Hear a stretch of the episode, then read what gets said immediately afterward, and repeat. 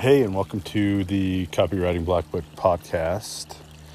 John Workman coming at you. It's 9:30 at night, and you might hear a little water running in the background.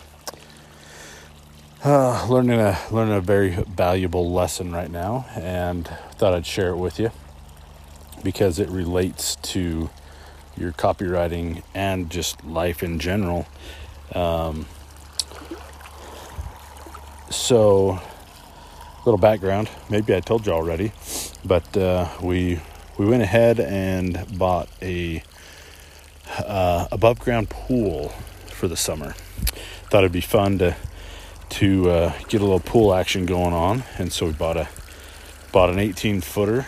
So it's a pretty large pool, and it's going to be really fun. And unfortunately, my personality is much of the time to hurry up and get things done as fast as possible.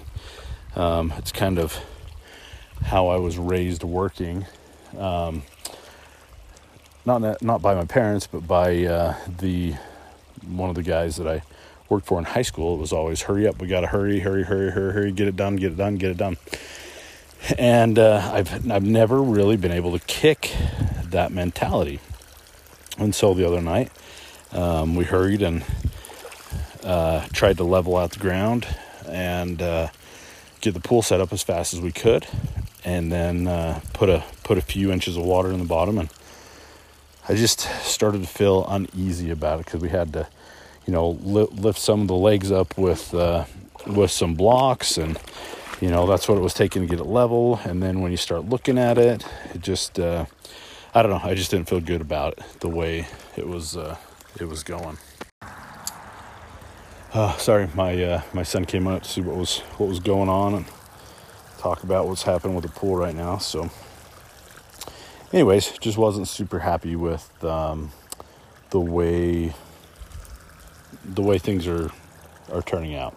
So I just figured once we got 6,000 gallons of water in this thing, it's not going to be very stable, and it's not going to, there's a potential for a blowout and ruining the pool and all that good stuff. So just figured it was time to, before we got it all filled up, figured I'd start over and take a little extra time to do it right. And it just made me think about writing copy. It's the same way. It's no different with writing copy. You need to make sure that your foundations are strong, that you start off on the right foot. And yes, while the first draft is the first draft, and you should just get it down on paper and get going, you should still try to have some pretty solid foundations before you get going, just to make it that much easier when you start the editing process. And so I think what I'm going to do over the next few episodes is go over what I call the 6 foundations for copywriting, and just touch kind of briefly on the 6 foundations and what I think I'm calling the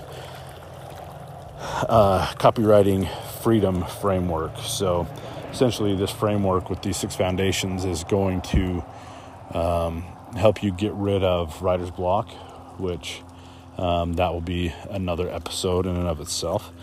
But get rid of writer's block and start that first draft with a firm foundation, and with the ability for you to really get your draft, your copy off on the right foot. So anyways, just wanted to share my late night adventures with you, and share that thought with you about having a good foundation for your copy. And I think that's where we'll head over the next several days, is talking about these foundations and why they're important, and how they can help you create better copy from the get-go. So anyways, hope you're having a good night, and you know, think about that, ponder on that, and let it sink in, and we'll get after the